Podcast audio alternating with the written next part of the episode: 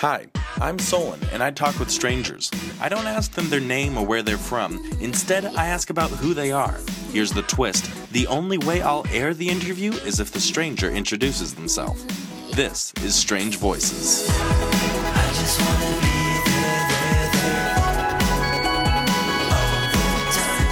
I'm a producer.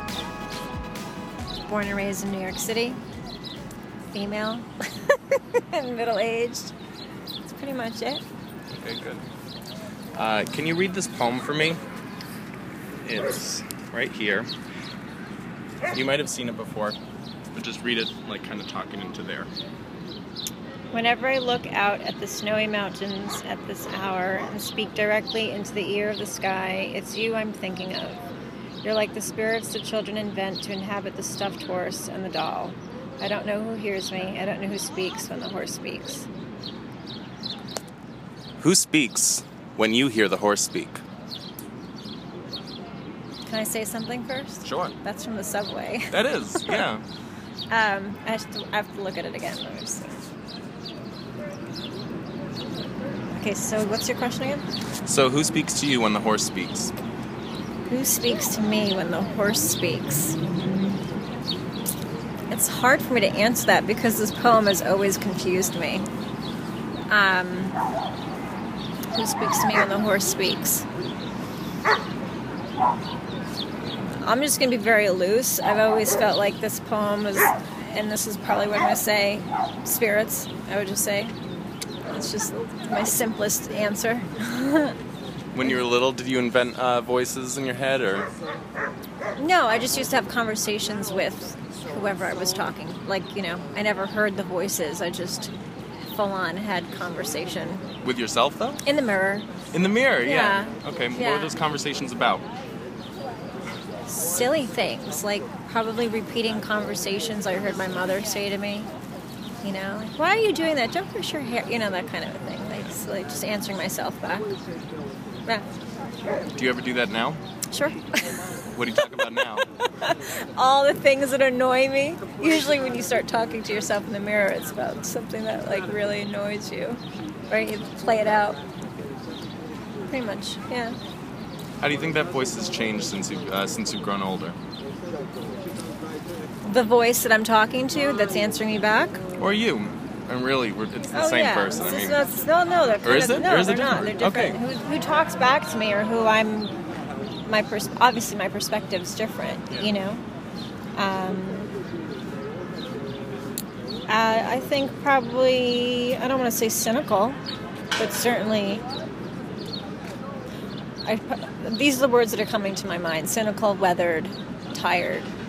Right?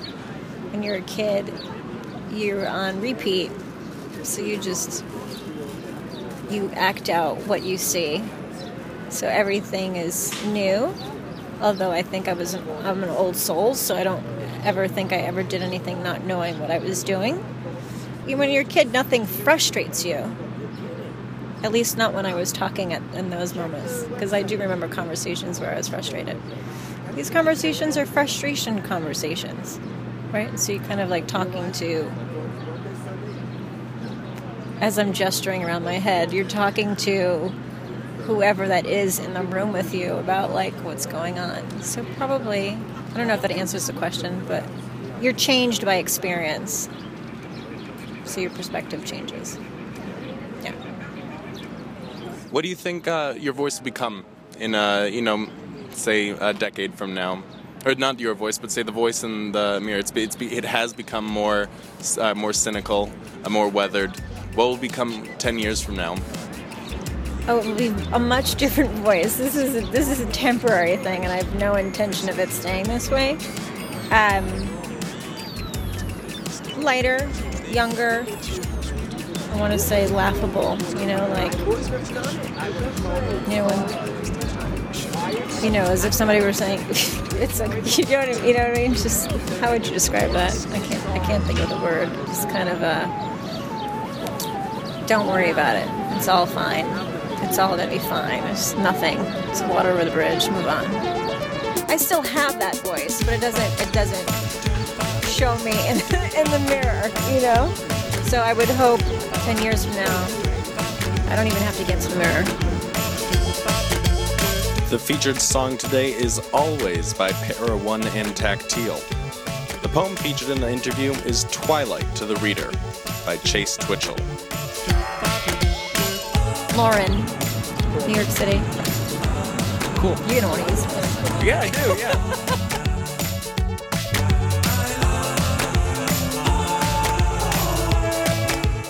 Season 1 of Strange Voices is coming to a close.